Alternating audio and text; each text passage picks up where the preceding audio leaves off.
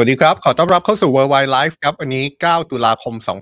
2566 เจอกันวันจันทร์แบบนี้นะครับ 16นาฬิกา30 นาทีกับ Worldwide Life ครับ มาติดตามข่าวสารที่เกิดขึ้นรอบโลก พร้อมกันโดยเฉพาะอย่างยิ่งในเวลานี้ที่สถานการณ์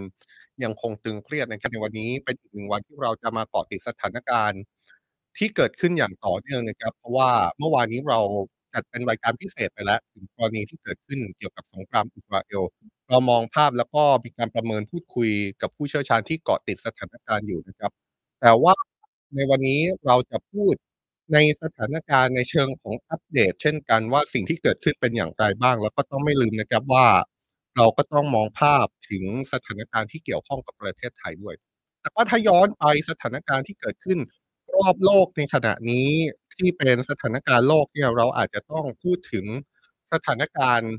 ที่ถูกจับตาว่าอิสราเอลกำลังจะบุกฉนวนกาซาหรือไม่ จริง ๆ แล้วนี่ข้อสังเกตของเราที่มีการพูดถึงตั้งแต่เมื่อวานนี้แล้วนะครับ แล้วก็ยังเป็นประเด็นที่ถูกพูดถึงค่อนข้างมาก เพราะว่าในวันนี้ดูเหมือนว่าจะมีสัญญาณหลาย ๆ อย่าง ที่อาจจะบอกได้ว่านี่เป็นความชัดเจนหรือไม่ ที่อิสราเอลอาจจะมีเป้าหมายในการบุกเข้าไปในพื้นที่ฉนวนกาซาซึ่งเป็นฐานที่มั่นของกลุ่มติดอาวุธฮามาส นี่จะเป็นเรื่องที่ถูกจับตาอย่างมากนะครับ เพราะว่าในฉนวนกาซานั้น แน่นอนว่าเป็นฐานที่มั่นของกลุ่มติดอาวุธฮามาสที่ก่อเหตุโจมตีอิสราเอลในรอบล่าสุด แต่ว่าในฉนวนกาซาอีกเช่นกัน ก็มีประชากรชาวปาเลสไตน์อาศัยอยู่ค่อนข้างหนาแน่น เป็นพื้นที่ที่อาจบอกได้ว่าเป็นพื้นที่ที่มีประชากรหนาแน่นมากที่สุดในโลกก็ว่าได้ เพราะว่าในพื้นที่เล็ก ๆ ของฉนวนกาซาเนี่ยไม่กี่ร้อยตารางกิโลเมตรเนี่ยนะครับแต่ว่า มีประชากรชาวปาเลสไตน์อาศัยอยู่มากถึง 2,300,000 คนด้วยกัน เพราะฉะนั้นถ้าเกิดภาพในลักษณะที่ว่าอิสราเอลก่อเหตุ เข้าไปบุกใหญ่ฉนวนกาซาขึ้นมาเนี่ย ก็อาจจะเกิดความสูญเสียในแง่ของพลเรือนที่มีโอกาสสูงเช่นกัน ในตอนนี้เนี่ยสงครามยังไม่ยุตินะครับ ความรุนแรงยังเกิดขึ้นต่อเนื่อง ถ้าไปดูตัวเลขผู้เสียชีวิตล่าสุดเนี่ย ปรากฏว่าอิสราเอลรายงานว่า พบผู้เสียชีวิตจากการที่กลุ่มฮามาสบุกเข้าไปก่อเหตุในอิสราเอลอย่างรุนแรง ตัวเลขอย่างเป็นทางการตอนนี้อยู่ที่อย่างน้อย700คนนะครับ ขณะที่ ฝั่งปาเลสไตน์นั้นมีตัวเลขผู้เสียชีวิต ชาวปาเลสไตน์ซึ่งเป็นผลจากการโจมตีตอบโต้กลับของอิสราเอลยิงจรวดโจมตีเข้าไปในพื้นที่ฉนวนกาซาเนี่ยตัวเลขอยู่ที่ 510 คนเป็นอย่างน้อย เพราะฉะนั้นเนี่ยตอนนี้ จำนวนผู้เสียชีวิตจากความรุนแรงที่เกิดขึ้นเนี่ยมากกว่า 1,200 คนเป็นอย่างน้อยแล้วนะครับ นี่คือความสูญเสียที่เกิดขึ้นนับตั้งแต่กลุ่มติดอาวุธฮามาสบุกเข้าไปยังอิสราเอลเมื่อวันเสาร์ที่ผ่านมา แต่ว่าตัวเลขผู้เสียชีวิตในอิสราเอลที่พุ่งขึ้นเนี่ยมันมีการเพิ่มขึ้นอย่างต่อเนื่อง หลังจากที่มีรายงานมาจากหน่วยงานกู้ภัย เข้าไปพบร่างของผู้เสียชีวิต 260 ร่างบริเวณสถานที่จัดเทศกาลดนตรีซูเปอร์โนวาเพื่อสันติภาพ เทศกาลดนตรีนี้จัดขึ้นในพื้นที่ทะเลทรายเนเกฟ ทางตอนใต้ของอิสราเอลใกล้กับฉนวนกาซานะครับบริเวณนี้ตกเป็นเป้าการโจมตีของกลุ่มฮามาสเมื่อวันเสาร์ขณะเดียวกันก็มีรายงานว่ามีคนถูกจับตัวเป็นตัวประกันมากกว่า 100 คน คือคนอิสราเอล หรืออาจจะรวมถึงคนที่เป็นพลเมืองชาติอื่น ๆ และอาจจะเป็นตัวเลขที่รวมถึง แรงงานไทยที่ถูกกลุ่มติดอาวุธฮามาสจับตัวไปเนี่ยนะครับน่าจะมีตัวเลขมากกว่า 100 คน ในจำนวนนี้มีทั้งในทหารเจ้าหน้าที่ระดับสูงและพลเรือน รวมถึงชาวต่างชาติจำนวนหนึ่งด้วย โดยตอนนี้ก็มีรายงานว่าพลเรือนต่างชาติที่ถูกลักพาตัวมีทั้งชาวอเมริกัน อังกฤษฝรั่งเศส เยอรมนี เนปาลรวมถึงไทยด้วยนะครับ ต้องบอกว่านี่เป็นแค่ตัวเลขความสูญเสียคร่าวๆ ที่มีการเปิดเผยออกมาจากทั้งสองฝั่งเท่านั้นนะครับ ส่วนจำนวนที่แน่นอนในเวลานี้ เรายังไม่สามารถยืนยันได้ ขณะที่สถานการณ์ในตอนนี้ก็ยังไม่นิ่งครับ เพราะว่าดูเหมือนจะมีสัญญาณว่าอาจจะมีความรุนแรงมากขึ้นอีก ก็เป็นเรื่องที่ต้องจับตากันต่อไป ที่บอกว่ามีสัญญาณว่าอาจจะรุนแรงมากขึ้น เพราะว่ามีท่าทีที่แข็งกร้าวมาจากรัฐบาลอิสราเอล หลังจากที่นายเบนจามินเนทันยาฮูนายกรัฐมนตรีอิสราเอลประกาศพร้อมทำสงครามตอบโต้ การโจมตีแบบไม่ทันตั้งตัวของกลุ่มนักรบฮามาสอิสราเอลก็เริ่มเปิดฉากถล่มฉนวนกาซามาอย่างต่อเนื่องกับ พร้อมเรียกระดมทหารกองหนุน1 0 0 0แสนนาย นี่คือท่าทีที่ออกมานะครับ มีการระดมทหารกองหนุน1 0 0แสนนายจากฝั่งอิสราเอล มีการเคลื่อนยุทโธปกรณ์จำนวนมากเข้าไปประจำการในจุดที่ใกล้กับฉนวนกาซาแล้วด้วย กองทัพอิสราเอลออกมาประกาศชัดเจนเลยครับว่าเป้าหมายของปฏิบัติการนี้ก็คือทำให้มั่นใจ ว่าเมื่อสงครามจบลงฮามาสจะต้องไม่มีศักยภาพทางการทหารที่จะมาคุกคามอิสราเอลได้ต่อไป พร้อมทั้งเตือนด้วยครับว่านี่จะเป็นการต่อสู้ที่ใช้ระยะเวลายาวนานมาก ๆ นี่ก็เป็นคำเตือนที่เหมือนกับที่นายกรัฐมนตรีอิสราเอลออกมาพูดก่อนหน้านี้นะครับว่าการโจมตีสิ่งที่เกิดขึ้นต่อจากนี้จะเป็นสถานการณ์ที่ยากลำบาก และก็อาจจะต้องใช้เวลาค่อนข้างนาน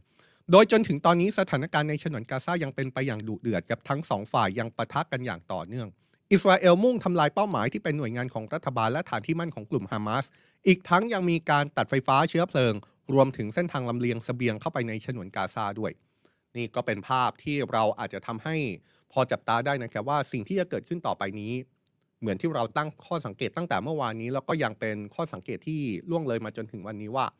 กองทัพอิสราเอลจะเดินหน้าบุกใหญ่เข้าไปในฉนวนกาซาหรือไม่ ขณะที่ไปดูท่าทีของฝั่งฮามาสมั่งนะครับ ฝั่งฮามาสก็ยังเดินหน้ายิงขีปนาวุธ แล้วก็ส่งทหารภาคพื้น เข้าไปในเมืองอักเครอน ทางภาคใต้ของอิสราเอล จนเกิดการปะทะกับทหารอิสราเอลในเมืองนี้อย่างดุเดือดครับ นอกจากนี้ยังมีรายงานด้วยว่าฝั่งฮามาสมุ่งเป้าทำลายสนามบินนานาชาติเบนกูเรียน ตั้งอยู่นอกกรุงเทลอาวิฟทำให้ตอนนี้หลายสายการบินออกมาประกาศยกเลิกเที่ยวบินไปยังกรุงเทลอาวิฟแล้วครับเพื่อความปลอดภัย ไม่ว่าจะเป็นสายการบิน American Airlines Air France Lufthansa Emirates Ryanair แล้วก็ Korean Airนี่คือสถานการณ์ที่เกิดขึ้นในตอนนี้นะครับทำให้หลายฝ่ายกำลังจับตาว่าสถานการณ์จะรุนแรงมากขึ้นไปกว่านี้หรือไม่ สถานการณ์จะบานปลายไปจนถึงขั้นการบุกเข้าไปในฉนวนกาซาซึ่งมีชาวปาเลสไตน์อาศัยอยู่เป็นจำนวนมากหรือเปล่า หรือว่าสถานการณ์จะไปไกลกว่านั้นเป็นสงครามที่บานปลายในระดับภูมิภาคหรือไม่ สาเหตุที่มีความกังวลว่าสงครามอาจจะขยายออกไปไกลจากดินแดนกาซาในครั้งนี้ก็เป็นเพราะว่าตอนนี้เราเริ่มเห็นตัวละครที่เข้ามาเกี่ยวข้องมากยิ่งขึ้นครับ อย่างเมื่อวานนี้ที่เราเล่าให้ฟังไปว่า กองกำลังติดอาวุธฮิสบอลเลาะในเลบานอน ซึ่งมีอิหร่านหนุนหลังอยู่เนี่ยก็ได้เปิดฉากโจมตีพื้นที่ทางตอนเหนือของอิสราเอลโดยกลุ่มฮิสบอลเลาะออกมาประกาศชัดเจนเลยนะครับว่าต้องการแสดงความเป็นน้ำหนึ่งใจเดียวกันกับปาเลสไตน์ ส่วนในฝั่งของอิสราเอลนอกจากความเคลื่อนไหวของกองทัพอิสราเอลเองแล้วก็มีความน่าสนใจ เพราะว่ามีความเคลื่อนไหวจากพันธมิตรหลักของอิสราเอลก็คือสหรัฐอเมริกากองทัพสหรัฐออกมาเปิดเผยนะครับว่ากำลังส่งกองเรือรบ ซึ่งประกอบไปด้วย เรือบรรทุกเครื่องบิน USS Gerald R. Ford Carrier Strike Group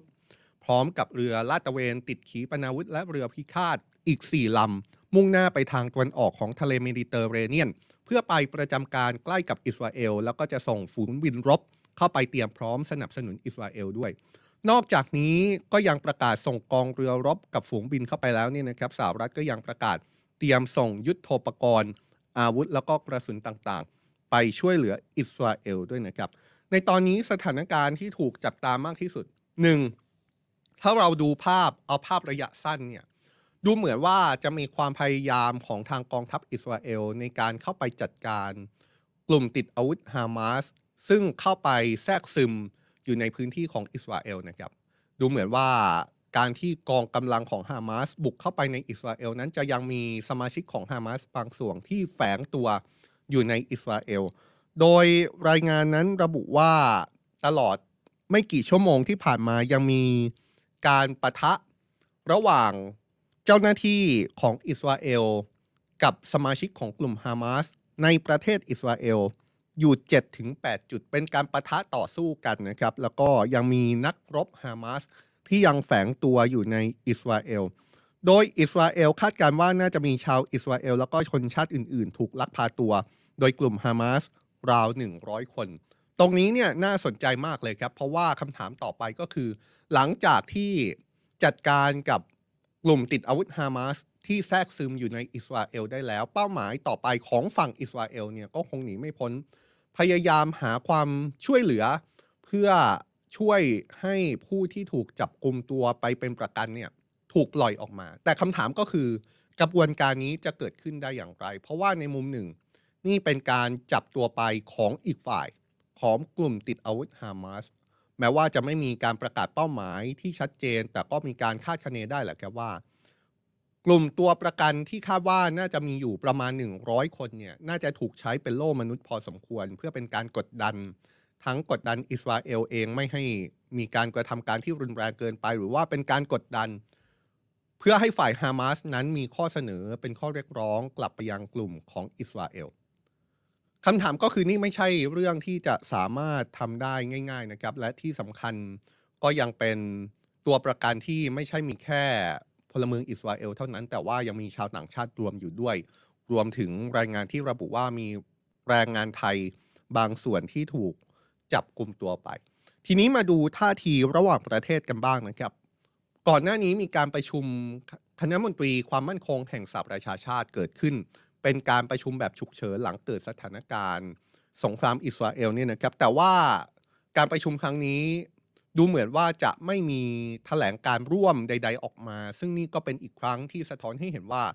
ประชาคมโลกโดยเฉพาะอย่างยิ่งที่เป็น 15 ชาติที่มีที่นั่งไม่ว่าจะเป็นที่นั่งถาวร และที่นั่งไม่ถาวรของคณะมนตรีความมั่นคงแห่งสหประชาชาตินั้น ไม่สามารถตกลงกันได้อย่างแน่ชัดต่อกรณีสงครามอิสราเอลนะครับ ต้องย้ำนะครับว่านี่เป็นการประชุมแบบปิดเป็นการประชุมคณะมนตรีความมั่นคง 15 ชาติ ทั้ง 15 ชาติ ไม่มีอิสราเอล และไม่มีปาเลสไตน์ปาเลสไตน์เนี่ยเป็นองค์กรที่ไม่ใช่รัฐอยู่แล้ว อิสราเอลไม่ได้เข้าไปนั่งในที่นั่งของคณะมนตรีความมั่นคงแห่งสหประชาชาติ ในรอบที่มีการประชุมในครั้งนี้ด้วย เพราะฉะนั้นเนี่ยดูเหมือนการพูดคุยกันของทั้ง 15 ชาติจะไม่มีข้อตกลง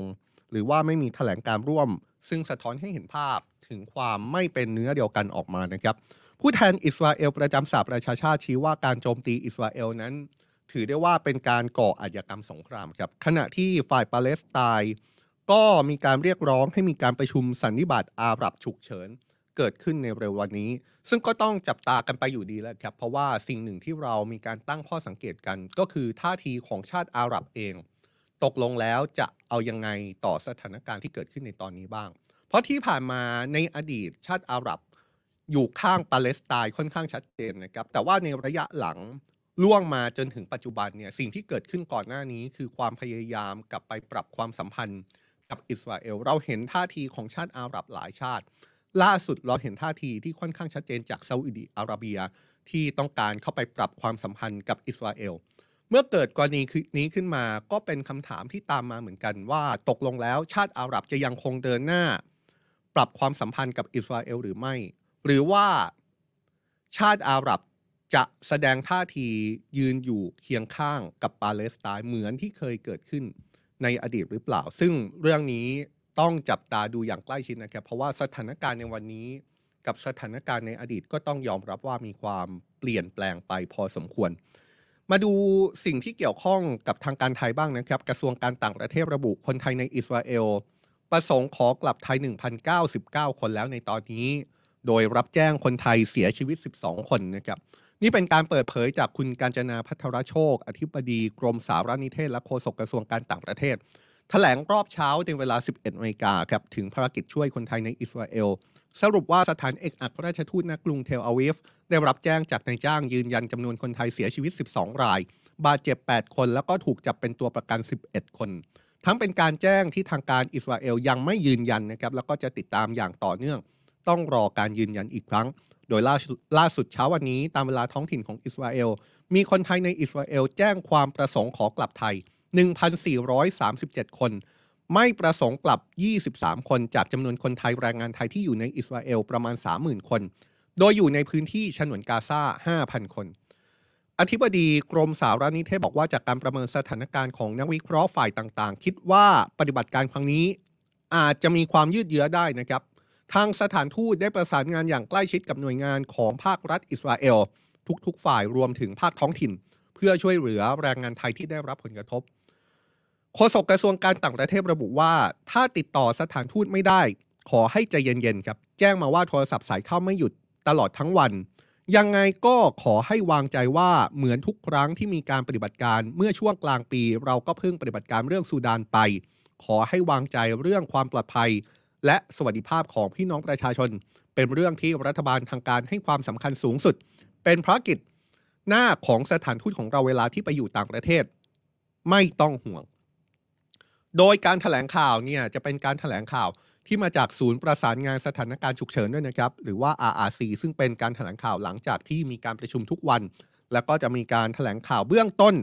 วันละ 2 รอบครับ คือเวลา 11นาฬิกาแล้วก็ 17นาฬิกาแต่ว่าข้อมูลที่ออกมาจากกระทรวงการต่างประเทศ ดูเหมือนว่าจะขัดแย้งกันเองในช่วงวันที่ผ่านมานี่นะครับ ดูจะเป็นข้อมูลที่มีความขัดแย้งกันเองกับข้อมูลจากภาครัฐ ด้วยกันแท้ๆครับ เพราะว่ามีกรณีที่คุณพิพัฒน์รัชกิจประการ รัฐมนตรีว่าการกระทรวงแรงงานแถลงข่าวเมื่อช่วงเช้า ถึงการช่วยเหลือแรงงานไทยในอิสราเอล บอกว่าเมื่อวานนี้เนี่ยมีการแจ้งจากหลายภาคส่วน ว่าแรงงานไทยเสียชีวิต 2 ราย แต่วันนี้ได้รับการยืนยันจากอัครราชทูตที่ปรึกษาฝ่ายแรงงานในกรุงเทลอาวิฟอิสราเอลว่ามีคนไทยเสียชีวิตเพียงหนึ่งคนเท่านั้น แต่ว่าอีกหนึ่งคนเนี่ยเป็นชาวจีน เรื่องนี้ก็คงจะต้องติดตามกันต่อไปนะครับว่าตกลงแล้ว จำนวนผู้เสียชีวิตความสูญเสียที่เกิดขึ้นในประเทศไทยเนี่ยอยู่ที่เท่าไหร่กันแน่ เพราะว่าดูเหมือนว่าสถานการณ์ในตอนนี้ แม้แต่ภาครัฐของไทยเอง ยังให้ข้อมูลที่ไม่ตรงกันเกี่ยวกับจำนวนของผู้เสียชีวิตนะครับ ทีนี้มีท่าทีมาจากคุณสุทินคลังแสงรัฐมนตรีว่าการกระทรวงกลาโหมนะครับ วันนี้ได้เดินทางไปตรวจความพร้อม ในเรื่องของการเตรียมส่งอากาศยานไปรับคนไทยที่ได้รับผลกระทบจากการสู้รบในตะวันออกกลาง โดยกองทัพอากาศเตรียมเครื่องบินลำเลียงแบบ 430 แล้วก็เครื่องบินลำเลียง A340 พร้อมด้วยกำลังพลชุดปฏิบัติการแพทย์ฉุกเฉินหรือว่า MERT จำนวน 3 ชุดปฏิบัติการ ซึ่งเคยไปปฏิบัติภารกิจในเหตุแผ่นดินไหว ที่ประเทศตุรกี และก็อพยพคนไทย จากสถานการณ์ความไม่สงบในซูดานมาแล้วนะครับ นี่ก็เป็นท่าทีที่ออกมานะครับ แล้วก็นี่เป็นภาพที่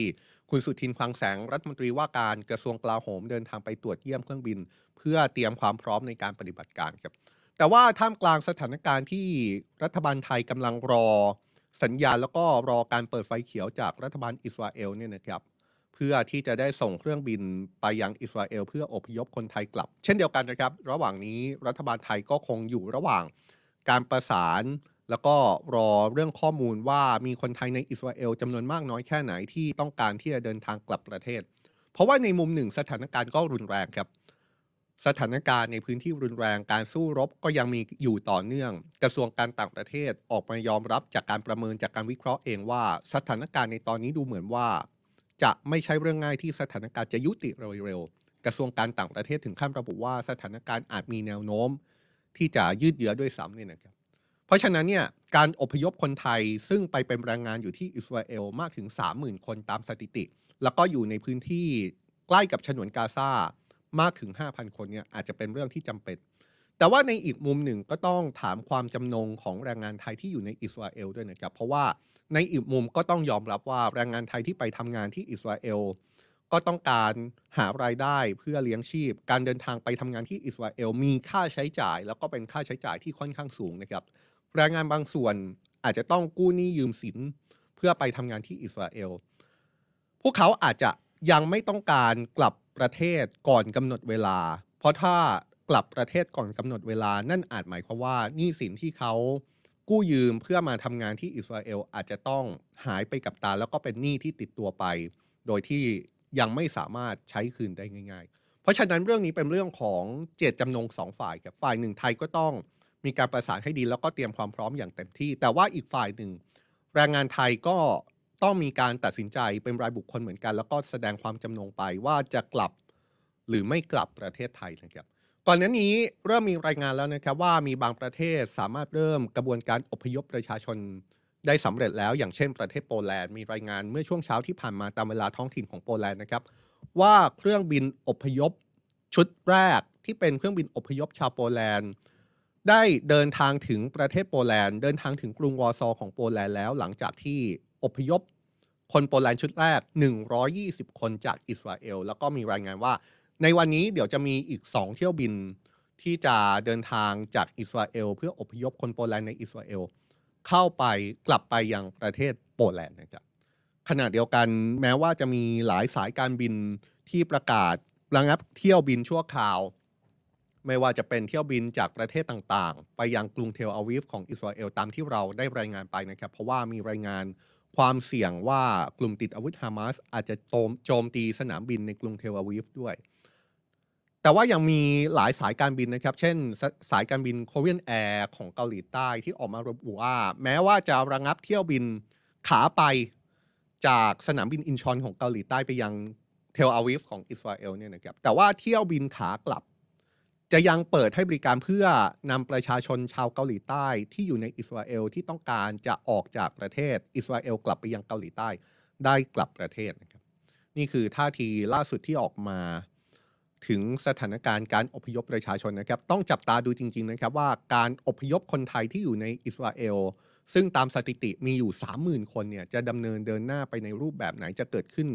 ช้าเร็วอย่างไร ซึ่งก็ต้องว่ากันไปตามปัจจัยต่างๆ เหมือนกันนะครับ แต่ทีนี้ยังมีท่าทีจากนานาชาติออกมาอย่างต่อเนื่องนะครับหลายท่าทีค่อนข้างน่าสนใจยกตัวอย่าง อย่างเช่นประเทศเพื่อนบ้านของเราก็คือมาเลเซียครับเมื่อวานนี้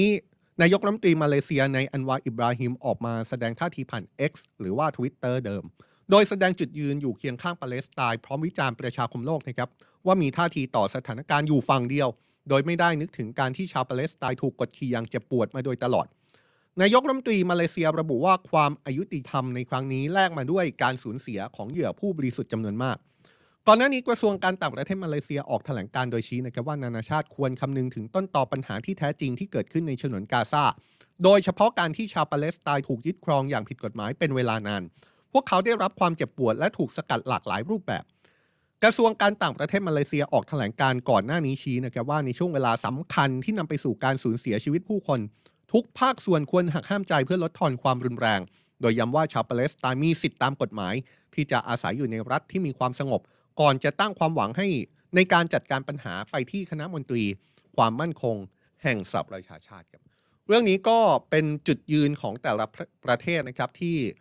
ต่างก็มีมุมมองที่ค่อนข้างที่จะแตกต่างกันออกไประหว่างท่าทีที่เกิดขึ้นหลากหลายรูปแบบนะครับ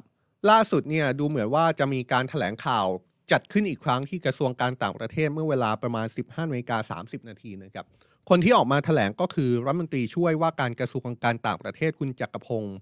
แสงมณีได้สรุปการถแถลงข่าวที่เพิ่งเกิดขึ้น 15นาฬิกา30 นาที โดยระบุว่าพัฒนาการของสถานการณ์ก็ยังมีจำนวนผู้เสียชีวิตแล้วก็บาดเจ็บของทั้งสองฝ่ายอย่างต่อเนื่อง แต่ว่าผลกระทบต่อคนไทยในพื้นที่ทางการไทยโดยกระทรวงการต่างประเทศที่ถแถลงข่าวโดยรัฐมนตรีช่วยว่าการกระทรวงการต่างประเทศนะครับยังคงยืนยันข้อมูลว่าคนไทยเสียชีวิต 12 คนนะครับ แต่ว่า 12 คนที่มีการถแถลงออกมา จะต้องรอทางการอิสราเอลยืนยันข้อมูล ส่วนจำนวนผู้บาดเจ็บที่ก่อนหน้านี้มีรายงานว่า 8 คน ตอนนี้มีจำนวนผู้บาดเจ็บเพิ่มขึ้นมาอีก 1 คน รวมเป็น 9 คน ขณะที่จำนวนคนไทยที่ถูกจับเป็นตัวประกันยังอยู่ที่ 11 คนนะครับ โดยการดำเนินการของทางการไทยที่ประชุมศูนย์สถานการณ์ฉุกเฉิน หรือว่า RRC ที่มีการประชุมเมื่อเวลาบ่ายโมง 13นาฬิกาที่ผ่านมาเนี่ยนะครับได้หารือกันถึงแนวทางการเตรียมการอพยพ โดยขณะนี้มีคนไทยในอิสราเอลแสดงความประสงค์ขอกลับ 1,437 คน และมีผู้ประสงค์ไม่กลับ 23 คน ทางการอิสราเอลได้ช่วยอพยพคนไทยบางส่วนในพื้นที่เสี่ยงมายังพื้นที่ปลอดภัยแล้ว โดยกองทัพอากาศและการบินไทยได้จัดเตรียมเครื่องบินและเจ้าหน้าที่ในการดำเนินภารกิจแล้ว สถานเอกอัครราชทูตณกรุงเทลอาวิฟกำลังจัดหาเที่ยวบินพาณิชย์เพื่อนำคนไทยออกจากประเทศก่อนนะครับ โดยเฉพาะผู้บาดเจ็บที่เดินทางได้ หรือผู้ที่ได้รับความช่วยเหลือออกมาจากพื้นที่เสี่ยงภัยแล้ว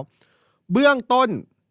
คาดการณ์ว่าจะจัดให้คนไทยกลุ่มแรก 15 คนออกจากอิสราเอลในวันที่ 11 ตุลาคมนี้ โดยจะมีกำหนดเดินทางถึงประเทศไทยในวันที่ 12 ตุลาคมนะตุลาคมนะครับ ส่วนกรณีของตัวประกันกระทรวงการต่างประเทศระบุว่าได้ขอให้สถานเอกอัครราชทูตในประเทศที่เกี่ยวข้องติดต่อกระทรวงการต่างประเทศของประเทศนั้นๆ เพื่อขอรับการสนับสนุนให้มีการปล่อยตัวพลเรือนผู้บริสุทธิ์ ในการนี้เอกอัครราชทูตณกรุงกัวลาลัมเปอร์ได้พบกับทูตปาเลสไตน์เพื่อแจ้งความห่วงกังวลของไทย และขอให้สนับสนุนการดำเนินการเพื่อปล่อยพลเรือนที่ถูกจับกลุมไป ซึ่งท่านทูตปาเลสไตน์จะรับช่วยประสานให้ต่อไป ตรงนี้ขอเพิ่มเติมข้อมูลสักนิดหนึ่งนะครับ ในกรณีนี้เกิดขึ้นเช่นกัน กับรัฐบาลสหรัฐอเมริกา ซึ่งดูเหมือนว่าจะมีรายงานพลเมืองอเมริกันถูกจับไปเป็นตัวประกันเชกเช่นเดียวกับแรงงานไทย ดูเหมือนว่าสถานการณ์ของฝ่ายอเมริกานั้นจะขอความช่วยเหลือไปยังรัฐบาลตุรกีนะครับ ให้มีการช่วยประสานเพื่อขอให้มีการปล่อยตัว ผู้ถูกจับเป็นตัวประกันในกรณีของพลเมืองอเมริกัน เพราะฉะนั้นเนี่ยข้อมูลเพิ่มเติมที่ออกมาจากการถแถลงข่าวเมื่อ 15นาฬิกา30 นาทีที่ผ่านมาเนี่ยนอกจากเป็นข้อมูลที่ออกมาเมื่อวานนี้ว่า กระทรวงการต่างประเทศ จะให้สถานทูตไทยที่มาเลเซีย คุยกับสำนักงานปาเลสไตน์ที่มีสำนักงานอยู่ในมาเลเซีย เพื่อแสดงความห่วงกังวล หรือว่าพูดง่ายๆก็คือ พูดถึงเรื่องของการปล่อยตัวประกันแรงงานไทยที่กลุ่มฮามาสจับไปเนี่ยนะครับดูเหมือนจะมีช่องทางเพิ่มเติม ที่กระทรวงการต่างประเทศกำลังจะดำเนินการอยู่ก็คือติดต่อไปยังรัฐบาลของประเทศที่เกี่ยวข้อง ในการขอความช่วยเหลือในเรื่องของการเจรจาเพื่อให้ปล่อยตัว ผู้ถูกจับเป็นตัวประกันที่เป็นพลเมืองไทย คาดการเบื้องต้น ถ้าดูตัวอย่างของกรณีของรัฐบาลสหรัฐก็อาจจะเป็นตุรกี หรืออาจจะเป็นประเทศอื่นๆนะครับ อันนี้เดี๋ยวต้องว่ากันอีกที ข้อมูลเพิ่มเติมจากการถแถลงข่าวเมื่อ 15นาฬิกา30 นาทีที่ผ่านมา ระบุนะครับว่านักศึกษาไทยที่ไปศึกษาจำนวน 80 คนไม่ได้อยู่ในพื้นที่อันตราย และก็ได้รับแจ้งว่าปลอดภัยดีครับโดยเมื่อคนไทยเดินทางกลับมาถึงประเทศไทยแล้ว กระทรวงแรงงานกระทรวงพัฒนาสังคมและความมั่นคงของมนุษย์ และกระทรวงสาธารณสุขจะช่วยอำนวยความสะดวกในเรื่องที่เกี่ยวข้อง เช่น การช่วยเหลือเยียวยาทางร่างกายและจิตใจ ซึ่งขณะนี้หน่วยงานทั้งสอง ได้เดินทางไปเยี่ยมญาติของผู้ได้รับผลกระทบในภูมิลำเนาแล้ว และเพื่อตอบสนองต่อการสอบถามเข้ามาของพี่น้องประชาชน กรมการกงสุลกระทรวงการต่างประเทศได้เปิดหมายเลขฮอตไลน์เพิ่มเติมจาก 30 30 คู่สายเป็น 60 คู่คู่สายนะครับ เปิดช่องทาง Line Open Chat ชื่อห้องขอรับความช่วยเหลือกรณีคนไทยในอิสราเอล ซึ่งสามารถรองรับผู้เข้าร่วมได้มากที่สุด 5,000 คน และได้เปิด Facebook เพจเฉพาะกิจกรมการกงสุลห่วงใยพี่น้องคนไทยในอิสราเอล เพื่อแจ้งข้อมูลข่าวสารเกี่ยวกับการให้ความช่วยเหลือ และเป็นช่องทางให้พี่น้องคนไทยติดต่อสอบถามเข้ามาได้ กระทรวงการต่างประเทศจะส่งเจ้าหน้าที่ไปสนับสนุนภารกิจของสถานเอกอัครราชทูตณกรุงเทลอาวิฟภายในสัปดาห์นี้ด้วยนะครับเพื่อดูแลแรงงานไทย และช่วยเหลือภารกิจอพยพ โดยย้ำว่ารัฐบาลนายกรัฐมนตรีให้ความสำคัญกับความปลอดภัย และสวัสดิภาพของประชาชนไทยอย่างสูงสุด และจะพยายามดำเนินการทุกวิถีทางเพื่อให้พี่น้องที่ประสงค์เดินทางกลับไทย ได้เดินทางกลับมาโดยเร็ว และปลอดภัยนะครับ นี่ก็คือท่าทีล่าสุดที่ออกมาจากทางการไทยจากการถแถลงข่าวล่าสุดเมื่อประมาณ 1 ชั่วโมงครึ่งที่ผ่านมานะครับมีหลายข้อมูลที่ยังเป็นข้อมูลที่มีการยืนยัน เช่นตัวเลขผู้เสียชีวิต ที่ก่อนหน้านี้กระทรวงแรงงานออกมาพูดถึงตัวเลข ว่าอาจจะมีตัวเลขที่ไม่ตรงกันหรือไม่ กระทรวงการต่างประเทศในการถแถลงข่าวล่าสุดก็ยังรายงานตัวเลขผู้เสียชีวิตที่เป็นคนไทยอยู่ที่ 12 คนนะครับ มีตัวเลขจำนวนผู้บาดเจ็บที่เป็นคนไทยเพิ่มขึ้นเป็น 9 คน ส่วนจำนวนผู้ถูกจับเป็นตัวประกันณขณะนี้ยังอยู่ที่ 11 คนเหมือนเดิม สิ่งที่ชัดเจนอีกข้อหนึ่งอย่างที่เราไฮไลท์ไปก็คือ การให้ความสำคัญกับการช่วยเหลือผู้ที่ถูกจับไปเป็นตัวประกัน ที่ดูเหมือนว่ากระทรวงการต่างประเทศจะมีช่องทางเพิ่มเติม นอกจากการติดต่อไปยังสำนักงานปาเลสไตน์ที่ตั้งอยู่ในมาเลเซียแล้ว ดูเหมือนว่ากระทรวงการต่างประเทศ จะเริ่มไปขอความช่วยเหลือจากประเทศอื่น ๆ ที่เกี่ยวข้อง ในการช่วยประสาน เพื่อเจรจาขอให้มีการปล่อยตัวประกัน ที่เป็นแรงงานไทยที่ถูกกลุ่มฮามาสจับตัวไปเนี่ยนะครับ นอกจากนี้ยังมีเรื่องของการอบพยพคนไทยที่มีการยืนยันแล้วว่าจะมีคนไทยกลุ่มแรก 15 คน เดินทางกลับมาถึงประเทศไทยในวันที่ 12 ตุลาคมนี้ นี่คือสถานการณ์จากฝั่งไทยล่าสุดนะครับ ถึงสถานการณ์ที่เกิดขึ้นในอิสราเอล แล้วก็คาดว่าจะมีความเคลื่อนไหวออกมาเพิ่มเติม ต่อจากนี้ค่อนข้างมากนะครับ ติดตามกับสำนักข่าวทูเดย์นะครับ เรายังคงเกาะติดเรื่องนี้อย่างใกล้ชิด เพราะเรามองว่านี่คือเรื่องที่สำคัญจริง ๆ ไม่ใช่แค่เรื่องของสถานการณ์โลกเท่านั้น แต่เรื่องนี้เกี่ยวข้องกับคนไทย ความสูญเสียเกิดขึ้นกับคนไทย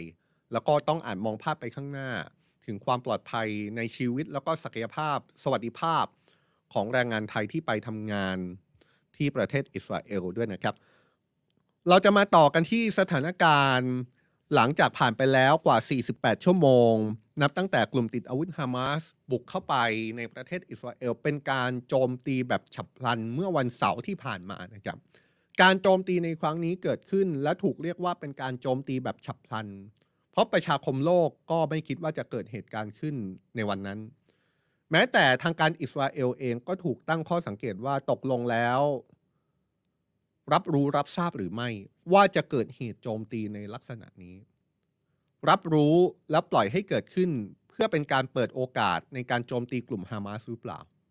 นี่คือข้อสังเกตที่เมื่อวานนี้เราพูดคุยกับพลโทพงศกรรอดชมพูนะครับ อยากให้ทุกคนลองไปย้อนฟังดูพลโทพงศกรบอกว่าดูเหมือนว่า ถ้าเราพูดถึงศักยภาพของกองทัพอิสราเอลถ้าเราพูดถึงศักยภาพของหน่วยข่าวกรองอิสราเอล ชื่อชั้นขึ้นชื่อมีศักยภาพ เรื่องของข่าวกรองมากนะครับ จะไม่รู้เรื่องเลยหรือว่ากลุ่มติดอาวุธฮามาสจะบุกอิสราเอลจะเข้าไปก่อเหตุรุนแรงในอิสราเอลพลโทพงศกรบอกว่าอิสราเอลน่าจะรู้ แต่ว่าปล่อยให้เข้ามาเพื่อเปิดโอกาสในการจัดการกับกลุ่มติดอาวุธฮามาสย้อนกลับไปเป็นเหตุผล ให้สามารถจัดการกับกลุ่มติดอาวุธฮามาสอย่างเด็ดขาดได้ แต่ พลโทพงศกรก็ยอมรับแหละครับว่า การปล่อยให้มีการก่อเหตุนั้น ผลที่ตามมาโดยเฉพาะอย่างยิ่งสิ่งที่เป็นความสูญเสียที่เกิดขึ้นกับอิสราเอลเอง คงจะเป็นความสูญเสียที่ทางการอิสราเอลไม่ได้คาดคิดว่า จะเกิดความสูญเสียมากขนาดนี้ แต่ว่าในอีกมุมหนึ่ง เป็นมุมที่แตกต่างจากท่าทีของพลโทพงศกรจากข้อเห็นข้อความเห็นของพลโทพงศกรเนี่ยนะครับ หลายคนก็มองว่าหรือว่า หน่วยงานความมั่นคงของอิสราเอล จะปล่อยปละละเลย ไม่สนใจ หรือว่าไม่ทันตั้งตัวว่ากลุ่มติดอาวุธฮามาสจะก่อเหตุในลักษณะนี้ นี่ก็เป็นอีกข้อสังเกตข้อสันนิษฐานหนึ่งเหมือนกันนะครับว่า หรือว่าทางการอิสราเอลปล่อยปละละเลย ทางการอิสราเอลไม่คิดว่ากลุ่มฮามาสจะก่อเหตุแบบนี้ พอก่อเหตุขึ้นมาจึงเกิดความสูญเสีย ความเสียหายที่รุนแรงอย่างมาก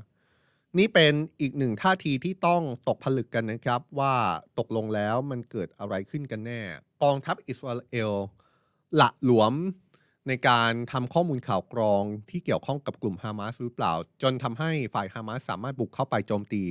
ได้ถึงในอิสราเอล เรื่องนี้มีข้อมูลจากสำนักข่าวรอยเตอร์ครับ รายงานอ้างแหล่งข่าวที่มีความใกล้ชิดกับกลุ่มติดอาวุธฮามาส ระบุว่าเรื่องนี้กลุ่มติดอาวุธฮามาส วางแผนที่จะโจมตีอิสราเอลมาอย่างน้อย 2 ปีแล้วนะครับ แล้วการวางแผนในการโจมตีที่เกิดขึ้นเมื่อวันเสาร์ที่ผ่านมาไม่ใช่แค่ เรื่องของการวางแผนระดมกำลังพลระดมสัพพะกำลังระดมยุทโธปกรณ์เท่านั้น แต่ว่าส่วนหนึ่งตลอด 2 ปีที่ผ่านมาดูเหมือนว่ากลุ่มติดอาวุธฮามาสจะมีการวางแผน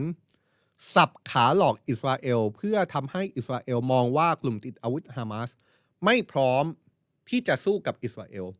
พอหลอกให้กลุ่มหลอกให้อิสราเอลเชื่อว่าฮามาสไม่พร้อมสู้ อิสราเอลก็จะละหลวม และเมื่อละหลวม กลุ่มติดอาวุธฮามาสก็อาจจะใช้โอกาสนี้ ในการโจมตีอิสราเอลแบบที่เราเห็นเมื่อวันเสาร์ที่ผ่านมา แหล่งข่าวรายนี้เปิดเผยกับรอยเตอร์ระบุว่าฝ่ายฮามาสได้เตรียมการเรื่องนี้มาอย่างดีครับ ซึ่งนี่น่าจะสะท้อนผ่านคลิปวิดีโอที่ก่อนหน้านี้ฝ่ายฮามาสนำมาเผยแพร่ ถึงนาทีที่กองกำลังฮามาสบุกเข้าไปในอิสราเอล ขณะเดียวกันแหล่งข่าว ซึ่งย้ำนะครับว่าคนที่ออกมาเปิดเผยก็คือเป็นแหล่งข่าวที่ใกล้ชิดกับกลุ่มติดอาวุธฮามาสระบุเลยว่ากลุ่มติดอาวุธฮามาสได้ให้เงินสนับสนุนแก่บรรดาคนงานในกาซาเพื่อดึงดูดให้คนในกาซาไปร่วมฝึกซ้อมจับอาวุธมาแต่ไหนแต่ไรแล้ว นอกจากนี้ฮามาสยังใช้กลวิธีหลอกอิสราเอลในหลากหลายรูปแบบไม่ว่าจะเป็นการสับขาหลอกด้วยข่าวกรอง พื่อลวงอิสราเอลให้เข้าใจผิดในช่วงหลายเดือนที่ผ่านมา สับขาหลอกที่ชัดเจน คือก่อนการบุกแบบฉับพลันเนี่ยฝ่ายฮามาสพยายามออกมาพูดต่อสาธารณชน ให้เข้าใจว่ากองกำลังของฮามาสไม่ประสงค์ที่จะโจมตีอิสราเอล แต่ว่าพอพูดต่อสื่อสาธารณะบอกว่าฮามาสไม่ประสงค์ที่จะโจมตีอิสราเอลแต่หลังฉาก มีการเตรียมความพร้อมในการโจมตีอย่างลับๆ แล้วก็เลือกช่วงเวลาในการโจมตี ในจังหวะที่ฝ่ายอิสราเอลไม่ทันได้ระวังตัว เนื่องจากช่วงเวลาในการโจมตีนั้นเป็นช่วงที่มีวันหยุดในอิสราเอลพอดี ในเรื่องนี้เนี่ยแม้แต่ฝ่ายอิสราเอลก็ออกมายอมรับเองนะครับว่า นี่คือโศกนาฏกรรมที่รุนแรงที่สุดสำหรับอิสราเอล ฝ่ายอิสราเอลเปรียบเปรยถึงขั้นว่าการถูกโจมตีเมื่อวันเสาร์ที่ผ่านมาไม่ต่างจากเหตุความรุนแรง เหมือนกับตอนที่สหรัฐเผชิญเหตุก่อการร้ายในวันที่ 11 กันยายนโฆษกกองทัพอิสราเอลระบุนะครับว่าฝ่ายฮามาสสร้างความประหลาดใจด้วยการรุกเร็ว แล้วก็บุกเข้ามาพร้อมกันหลายจุด เป็นการบุกทั้งทางอากาศ บุกภาคพื้นดินแล้วก็ทางทะเล ขณะที่ผู้แทนฮามาสซึ่งประจำอยู่ในเลบานอน ระบุว่าการโจมตีของกลุ่มฮามาสครั้งนี้สะท้อนให้เห็นว่าชาวปาเลสไตน์ก็สามารถมีชัยชนะได้แม้ว่าอิสราเอลจะมีศักยภาพทางการทหารมากก็ตาม ฝ่ายอิสราเอลยังดูเหมือนจะประเมินผิดพลาดในประเด็นที่เชื่อว่าหากสร้างงานให้ชาวปาเลสไตน์แล้วจะทำให้พลังของการต่อต้านของฝ่ายฮามาสอ่อนแอลงด้วยนะครับ เรื่องนี้เนี่ยดูเหมือนว่าเป็นความพยายามของรัฐบาลอิสราเอลที่จะเข้าไปสร้างงานสร้างรายได้ การันตีความมั่นคงทางเศรษฐกิจ ให้กับประชาชนในฉนวนกาซาเพื่อหวังว่าเมื่อเศรษฐกิจเมื่อมีเงินมีงานแล้ว พลังในการต่อต้าน โดยเฉพาะอย่างยิ่งพลังที่จะไปสนับสนุนกลุ่มติดอาวุธฮามาสในฉนวนกาซาอาจจะน้อยลงหรือไม่ เพราะว่าเรื่องนี้เนี่ยมีการปูพื้นมาตั้งแต่เมื่อปี 2021ครับในตอนนั้นรัฐบาลอิสราเอลได้วางนโยบายสร้างเสถียรภาพ ทางเศรษฐกิจขั้นพื้นฐานให้กับฉนวนกาซาผ่านการสนับสนุนใบอนุญาตให้ชาวปาเลสไตน์ในฉนวนกาซาสามารถย้ายเข้าไปทำงานได้ในอิสราเอลหรือว่าในเขตเวสต์แบงก์ไม่ว่าจะเป็นภาคการก่อสร้างภาคการเกษตร โดยได้รายได้ที่ได้รับเนี่ยบางกรณีอาจสูงกว่าการทำงานรูปแบบเดียวกันในฉนวนกาซา10 เท่าตัวเลยนะครับ ในตอนนั้นเนี่ยรัฐบาลอิสราเอลหวังว่ามาตรการสร้างเงินสร้างรายได้จะช่วยให้สถานการณ์นิ่งครับ ซึ่งข้อมูลจากหน่วยงานความมั่นคงของอิสราเอลในช่วงที่ผ่านมา ก็ดูเหมือนจะมีรายงานออกมาในลักษณะเดียวกันนะครับ คือเชื่อว่าชาวปาเลสไตน์ในฉนวนกาซาน่าจะต้องการมีรายได้ มากกว่าการต่อสู้ แต่ว่าในความเป็นจริงแล้ว ปรากฏว่ามีชาวปาเลสไตน์จำนวนหนึ่งที่เข้าไปมีส่วนฝึกซ้อม เพื่อจับอาวุธต่อต้านอิสราเอลด้วย และที่เกิดขึ้นเมื่อวันเสาร์ที่ผ่านมาเนี่ยแหละครับ ก็ยิ่งตอกย้ำว่าฝ่ายอิสราเอลอาจจะมองภาพผิดประเมินผิดไป อิสราเอลนั้นขึ้นชื่อในเรื่องของหน่วยข่าวกรองนะครับ เพราะฉะนั้นเนี่ยสิ่งหนึ่งที่เกิดขึ้นในปฏิบัติการที่อาจเรียกได้ว่าเป็นการรับลวงพลาง หรือว่าสับขาหลอกเนี่ย นอกจากการหลอกต่อหน้าสาธารณชนแล้ว ว่ากลุ่มติดอาวุธฮามาสไม่ประสงค์ที่จะโจมตีหรือว่าต่อสู้กับอิสราเอล แต่ในความเป็นจริงมีการเตรียมการสู้รบอย่างลับๆเนี่ยปรากฏว่ามีรายงานว่ากลุ่มติดอาวุธฮามาสยังปิดความลับ ในชนิดที่ว่าไม่ใช่ผู้นำฮามาสทุกคนนะครับจะรู้ว่ากลุ่มติดอาวุธฮามาสวางแผนที่จะโจมตีอิสราเอลแบบที่เกิดขึ้น เมื่อวันเสาร์ที่ผ่านมา โดยปฏิบัติการการโจมตีนั้นยังถูกมองว่ามีการวางแผนมาเป็นอย่างดีด้วย แล้วก็ถูกแบ่งเลยนะครับว่าการโจมตีที่เกิดขึ้นเมื่อวันเสาร์เนี่ยเกิดจากการวางแผนอย่างเป็นระบบเป็นขั้นเป็นตอน ถูกแบ่งปฏิบัติการออกเป็น 4 ส่วนด้วยกัน โดยส่วนแรกเริ่มต้นจากการที่กลุ่มติดอาวุธฮามาสใช้จรวด 3,000 ลูก ในการโจมตีเข้าไปยังอิสราเอล จำนวนจรวดที่มากถึงหลายพันลูก ส่วนหนึ่งอาจจะเป็นไปเพื่อจัดการกับระบบไอรอนโดมซึ่งเป็นระบบป้องกันภัยทางอากาศของอิสราเอลนะครับเป็นระบบป้องกันภัยทางอากาศที่ถูกมองว่ามีศักยภาพสามารถจัดการกับจรวดที่มาจากฝ่ายตรงข้ามได้มากถึง 90%แต่ว่าพอกลุ่มติดอาวุธฮามาสใช้วิธียิงจรวดเข้าไปจำนวนมาก มากจนเกินที่ไอรอนโดมจะสามารถสกัดได้ทั้งหมดเนี่ยก็ทำให้จรวดส่วนที่ไม่สามารถสกัดได้ไปสร้างความเสียหายให้กับอิสราเอล นี่เป็นส่วนแรกที่กองกำลังฮามาสเริ่มดำเนินการในช่วงวันเสาร์ที่ผ่านมา เพื่อเปิดปฏิบัติการในการบุกฉับพลันแบบที่เราเห็น พอมีการยิงจรวดไปแล้ว 3,000 ลูกลำดับต่อมาเนี่ยก็มีการส่งนักรบ เป็นการส่งนักรบบินผ่านเครื่องร่อนครับ เครื่องเครื่องร่อนที่เรียกกันว่าพาราชูตเนี่ยนะครับบินเข้าไปเข้าไปในพื้นที่ของอิสราเอล ไปคุมในพื้นที่สำคัญ ในส่วนที่อาจจะเป็นจุดยุทธศาสตร์ พอฝ่ายกองกำลังฮามาสสามารถคุมจุดยุทธศาสตร์ได้เนี่ยก็จะเป็นการเปิดทาง ให้กองกำลังของฮามาสสามารถใช้กำลังในการเคลียร์พื้นที่ที่เป็นกำแพงกั้นระหว่างฉนวนกาซากับอิสราเอลได้ เพราะว่ามีการคุมพื้นที่สำคัญไปแล้ว การสื่อสารต่างๆ เพื่อที่จะมาห้ามปรามสกัดการโจมตีกำแพงกั้น แนวกั้นระหว่างอิสราเอลกับฉนวนกาซาก็ยิ่งเกิดขึ้นได้ยาก เพราะฉะนั้นพอมีการทำลายแนวกั้น ระหว่างอิสราเอลกับฉนวนกาซาได้แล้วเนี่ยกองกำลังของฮามาสก็ได้จัดการต่อด้วยภารกิจส่วนต่อไปก็คือ การเคลื่อนที่เร็วของกองกำลังฮามาสด้วยใช้รถจักรยานยนต์ หรือว่าใช้รถยนต์ขับเคลื่อน4ล้อ ในการฝ่ากำแพงที่มีการทำลายเป็นเบื้องต้นแล้วเนี่ยเพื่อให้กองกำลังของตัวเอง ไปจากชนวนกาซาเข้าไปในพื้นที่ของอิสราเอลกลุ่มฮามาสยังใช้ยุทธวิธีบุกเข้าไปยังสำนักงานกองทัพอิสราเอลที่ตั้งอยู่ทางตอนใต้ของกาซาด้วยนะครับ เพื่อเป็นการทำลายระบบสื่อสาร ไม่ให้กองกำลังของอิสราเอล กองทัพของอิสราเอลสามารถติดต่อ ไปยังกองทัพอิสราเอลอีกหน่วยหนึ่ง เพื่อส่งกำลังมาเป็นกำลังเสริม หรือว่าเป็นกำลังในการป้องปรามป้องกันการบุกเข้าไปอิสราเอลของกลุ่มติดอาวุธฮามาสด้วย และท้ายที่สุดครับ เมื่อกองกำลังของฮามาสสามารถเข้าไปในอิสราเอลได้แล้ว ก็มีการโจมตีอย่างรุนแรงหลายจุด รวมถึงการใช้ยุทธวิธีในการจับคนเป็นตัวประกันด้วย นี่คือแผนที่มีการเปิดเผยออกมา ว่าเป็นปฏิบัติการที่เป็นขั้นเป็นตอนนะครับ แล้วก็ยิ่งเป็นภาพที่สะท้อนให้เห็นว่า นี่คือการวางแผนเป็นอย่างดีของกองกำลังฮามาสเพื่อให้เกิดเหตุการณ์เมื่อวันเสาร์ที่ผ่านมา เป็นการวางแผนทั้งในเชิงยุทธวิธีที่จะบุกเข้าไปในอิสราเอล แล้วก็เป็นการวางแผนในลักษณะของการสับขาหลอก รับลวงพราง ให้อิสราเอลตายใจและเชื่อว่ากองกำลังฮามาสไม่สู้กับอิสราเอล เมื่อมีการตายใจแล้วฝ่ายอิสราเอลก็ดูเหมือนจะปล่อยปะละเลยนะครับ สิ่งหนึ่งที่เกิดขึ้นมาแล้วก็มีการจับสังเกตก็คือในช่วงหลังเนี่ยอิสราเอลได้มีการเคลื่อนกำลังกองทัพอิสราเอล บางส่วนเคลื่อนออกจากที่ตั้งเดิมก็คือบริเวณฉนวนกาซาไปยังพื้นที่อื่น หนึ่งในนั้นก็คือเขตเวสต์แบงค์เพราะว่ามองว่าเขตนั้นจะเป็นเขตเป้าหมายในการมีการยึดครองพื้นที่มากขึ้น แต่ว่าก็เลยทำให้กำลังทหารที่มีอยู่ในฉนวนกาซาน้อยลงไป อีกหลักฐานหนึ่งที่สะท้อนให้เห็นว่าดูเหมือนฝ่ายอิสราเอลจะปล่อยปะละเลย แล้วก็ไม่คิด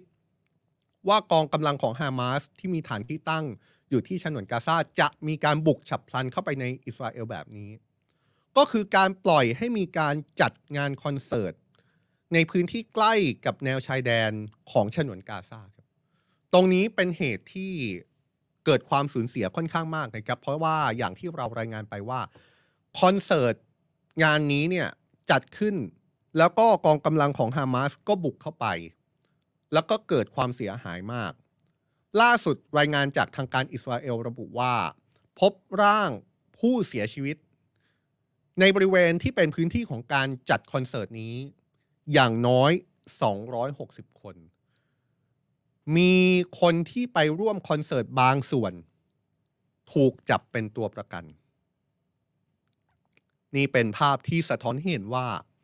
ดูเหมือนกองทัพอิสราเอล หน่วยงานความมั่นคงอิสราเอล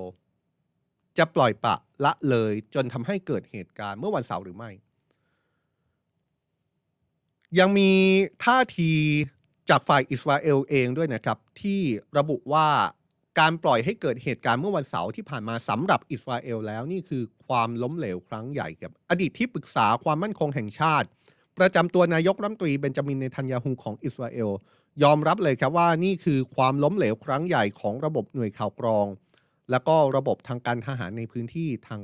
ทางภาคใต้ นี่คือความผิดพลาด และไม่ควรที่จะเกิดความผิดพลาดซ้ำขึ้นมาอีกครั้งหนึ่ง และนี่ก็อาจจะเป็นเหตุผล ที่ทำให้ภาพที่เราได้เห็นต่อจากนี้คือภาพที่เรากำลังจับสังเกตว่า กองทัพอิสราเอลกำลังจะบุกเข้าไปในฉนวนกาซาครั้งใหญ่หรือไม่ โดยมีเป้าหมายเพื่อที่จะทำลายฐานที่มั่นของกลุ่มติดอาวุธฮามาสไม่ให้มีศักยภาพในการก่อเหตุในลักษณะนี้ได้อีก ท่ามกลางข้อกังวลว่า การบุกเข้าไปในฉนวนกาซานอกจากจะสร้างความสูญเสียให้กับ กองกำลังฮามาสแล้ว อาจจะทำให้เกิดความสูญเสียรุนแรง ต่อคนธรรมดาที่เป็นผู้บริสุทธิ์ ที่อยู่อาศัยในฉนวนกาซา2ล้าน3แสนคนด้วย นี่คือภาพที่เรากำลังมองภาพต่อไปข้างหน้านะครับ แต่ว่าอีกหลักฐานหนึ่งที่เป็นการสะท้อนว่ากองทัพอิสราเอลละหลวม ปล่อยปะละเลย ไม่คิดไม่คาดฝันว่ากองกำลังของฮามาส จะก่อเหตุนี้ มีข้อมูลจากอียิปต์ครับอียิปต์ซึ่งเป็นชาติที่อาจบอกได้ว่าเป็นตัวกลางระหว่างอิสราเอลกับฮามาสมาโดยตลอดเนี่ยนะครับ ออกมาเปิดเผยผ่านเจ้าหน้าที่หน่วยข่าวกรองของอียิปต์คนหนึ่ง ระบุว่าทางการอิสราเอลนั้นเพิกเฉยต่อคำเตือนที่อียิปต์เตือนครับอียิปต์เคยเตือนอิสราเอลว่าอาจจะมีเหตุใหญ่เกิดขึ้น เจ้าหน้าที่คนนี้เปิดเผยว่าเขาเคยพูดย้ำกับฝ่ายอิสราเอลว่าอาจมีเหตุใหญ่ อย่างไรก็ตามฝ่ายอิสราเอลกลับมองว่าพวกเขาจะให้ความสำคัญกับเขตเวสต์แบงค์และลดความสนใจในพื้นที่ฉนวนกาซาเจ้าหน้าที่อียิปต์คนนี้บอกว่าเขาเคยเตือนว่าสถานการณ์อาจถึงวันปะทุเร็วๆนี้ และจะเป็นการปะทุครั้งใหญ่ แต่ดูเหมือนฝ่ายอิสราเอลจะประเมินคำเตือนนี้ต่ำเกินไปครับนี่นี่ก็เป็นท่าทีเป็นข้อมูลล่าสุดนะครับที่ออกมาจากกรณีนี้ นอกจากนี้อีกหนึ่ง ข้อที่มีการเปิดเผยออกมา แล้วก็อาจจะสะท้อนว่าจริง ๆ แล้วกลุ่มติดอาวุธฮามาสมีการวางแผน เรื่องนี้เป็นอย่างดี และก็อาจจะเป็นการวางแผนที่ไม่ใช่แค่กลุ่มติดอาวุธฮามาสเท่านั้นอาจจะมีฝ่ายอื่น ๆ เข้ามาเกี่ยวข้องด้วย เราเห็นภาพไปแล้ว ที่น่าจะมีส่วนแน่ ๆ ก็คือกองกำลังของฮิสบอลเลาะที่มีการโจมตีอิสราเอลในพื้นที่ทางภาคเหนือฮิสบอลเลาะเนี่ยย้ำอีกครั้งนะครับเป็นกองกำลังที่มีฐานที่มั่นอยู่ในเลบานอน ถ้าทีมงานเอาแผนที่ที่เราทำขึ้นเมื่อวานนี้มาให้ดูเนี่ยก็จะเห็นภาพว่าเลบานอนอยู่ทางตอนเหนือของอิสราเอลฮิสบอลเลาะมีมีฐานที่มั่นอยู่ในเลบานอน แล้วการโจมตีเนี่ยก็เกิดขึ้นในพื้นที่แถบที่ราบสูงโกลาน ซึ่งเป็นแนวระหว่างเลบานอนกับอิสราเอลพอดี เป็นการโจมตีที่เกิดขึ้นพร้อม ๆ กันครับแล้วกองกำลังของฮิสบอลเลาะก็ออกมาประกาศชัดเจนว่า การโจมตีที่เกิดขึ้นในครั้งนี้ เพื่อแสดงให้เห็นว่าฮิสบอลเลาะ อยู่ข้างเดียวกับฮามาสแต่ว่าการเตรียมความพร้อมของฮามาสการร่วมมือกันอาจจะไม่ใช่มีแค่ฮามาสกับฮิสบอลเลาะหรือไม่ ในตอนนี้โฟกัสของเรื่องนี้ถูกมองไปที่อิหร่านนะครับ เพราะว่ามีสื่อของอเมริกัน สื่ออเมริกันนะครับ ย้ำว่า เป็นการรายงานของหนังสือพิมพ์ Wall Street Journal ซึ่งเป็นสื่ออเมริกันออกมาระบุ โดยอ้างข้อมูลที่เป็นข้อมูลที่มาจากเจ้าหน้าที่ระดับสูงของกลุ่มติดวุฒิฮามาสแล้วก็ฮิสบอลเลาะที่ให้ข้อมูลกับ Wall Street Journal ระบุว่าอิหร่าน ได้ร่วมวางแผนกับกลุ่มติดอาวุธฮามาสในการโจมตีอิสราเอล และเพิ่งมีการประชุม ครั้งล่าสุดก่อนที่จะมีการโจมตีที่เลบานอน เมื่อสัปดาห์ที่ผ่านมานี่เองครับแหล่งข่าวซึ่งระบุว่าเป็นเจ้าหน้าที่ระดับสูงของกลุ่มติดอาวุธฮามาสแล้วก็ฮิสบอลเลาะได้เปิดเผยกับ Wall Street Journal ระบุว่ามีเจ้าหน้าที่จากกองกำลังพิทักษ์การปฏิวัติอิสลาม หรือว่า IRGC ซึ่งเป็นหน่วยงานภายใต้สังกัดของกองทัพอิหร่านเนี่ยนะครับ ได้ทำงานร่วมกับกลุ่มติดอาวุธฮามาส มาตั้งแต่เดือนสิงหาคมที่ผ่านมาครับ เพื่อวางแผนในการโจมตีอิสราเอลแบบฉับพลัน ทั้งการโจมตีภาคพื้นดิน โจมตีทางอากาศ แล้วก็การบุกทางทะเล โดยมีการยืนยันว่าเจ้าหน้าที่จากกองกำลังพิทักษ์การปฏิวัติอิสลามของอิหร่านได้พูดคุยกับเจ้าหน้าที่ของกลุ่มติดอาวุธฮามาสและกลุ่มติดอาวุธฮิสบอลเลาะหลายครั้ง ในกรุงเบรตของเลบานอน เพื่อพูดถึงสถานการณ์ในฉนวนกาซา นอกจากนี้รายงานฉบับนี้ยังระบุด้วยนะครับว่า ผู้ที่ร่วมการประชุมนั้นไม่ใช่แค่เจ้าหน้าที่ระดับสูงทางการทหารเท่านั้น แต่ว่ายังมีรัฐมนตรีต่างประเทศของอิหร่าน ที่เข้าร่วมการประชุมอย่างน้อยสองครั้ง ในเดือนสิงหาคมที่ผ่านมาด้วย นี่เป็นข้อมูลที่ออกมาล่าสุดนะครับ ว่าอิหร่าน มีส่วนเกี่ยวข้องกับเหตุการณ์นี้หรือไม่ แต่ว่าล่าสุดทางการอิหร่านออกมาระบุว่าไม่เกี่ยวข้องกับเหตุการณ์นี้ และทางการสหรัฐ ก็กำลังอยู่ระหว่างการสอบสวนนะครับ แล้วก็อยู่ระหว่างการตรวจสอบว่า การบุกอิสราเอลของกลุ่มติดอาวุธฮามาสมีอิหร่าน เข้าไปมีส่วนเกี่ยวข้องให้ความช่วยเหลือ โดยเฉพาะการให้ความช่วยเหลือ ในการวางแผนแบบที่ Wall Street Journal รายงานอ้าง แหล่งข่าวในกลุ่มติดอาวุธฮามาสแล้วก็ฮิสบอลเลาะหรือเปล่า นี่คือข้อมูลล่าสุดที่ออกมานะครับ เราพยายามพูดถึงรายละเอียดให้ครบทุกมุม แล้วก็พยายามย้ำว่าใครเป็นผู้ให้ข่าวนี้ออกมารายงานชิ้นนี้ออกมาจากที่ไหน และอยากจะให้ทุกท่านติดตามเรื่องนี้อย่างใกล้ชิด รอบคอบมีวิจารณญาณนะครับ ในมุมหนึ่งสิ่งที่เกิดขึ้นแล้วชัดเจนครับ นี่คือความสูญเสีย และนี่คือความสูญเสียที่เกิดขึ้น โดยมีคนไทยที่สูญเสียด้วยนะครับ เรื่องนี้มีหลายมิติจริง ๆ ครับ แล้วก็ชวนจับตากันต่อ พร้อมกันกับสำนักข่าวทูเดย์นะครับ เรายังคงเกาะติดสถานการณ์ที่เกิดขึ้น ระหว่างอิสราเอลกับฮามาสโดยเฉพาะอย่างยิ่ง Today Live เย็นนี้เราจะพูดถึงมาตรการความช่วยเหลือจากทางการไทย ท่าทีของทางการไทยต่อสถานการณ์ที่เกิดขึ้นในตอนนี้ ตกลงแล้วทางการไทย จะเอายังไงต่อโดยเฉพาะอย่างยิ่งการอพยพประชาชน และที่สำคัญคือเรื่องของการเจรจา เพื่อให้มีการปล่อยตัวประกันที่เป็นแรงงานไทยที่ถูกจับกลุ่มตัวไปนะครับ นี่คือเรื่องใหญ่ที่สุดของประเทศไทยในตอนนี้เลยครับ นี่คือเรื่องที่เราต้องจับตาอย่างใกล้ชิด นี่จะเป็นวิถีที่รัฐบาลไทยจะต้องดำเนินการอย่างเข้มข้นเพื่อดูแลสวัสดิภาพของคนไทยด้วยกันเองที่ อยู่ในอิสราเอลตอนนี้นะครับ ติดตามกันต่อกับ Today Live เย็นนี้นะครับ แต่ว่าสำหรับช่วงนี้ Worldwide Live ลาไปก่อนนะครับ เราจะเจอกันแบบนี้จันถึงศุกร์16นาฬิกา30 นาที ในทุกช่องทางโซเชียลมีเดียของสำนักข่าว Today ครับ เจอกันพรุ่งนี้ครับ สวัสดีครับ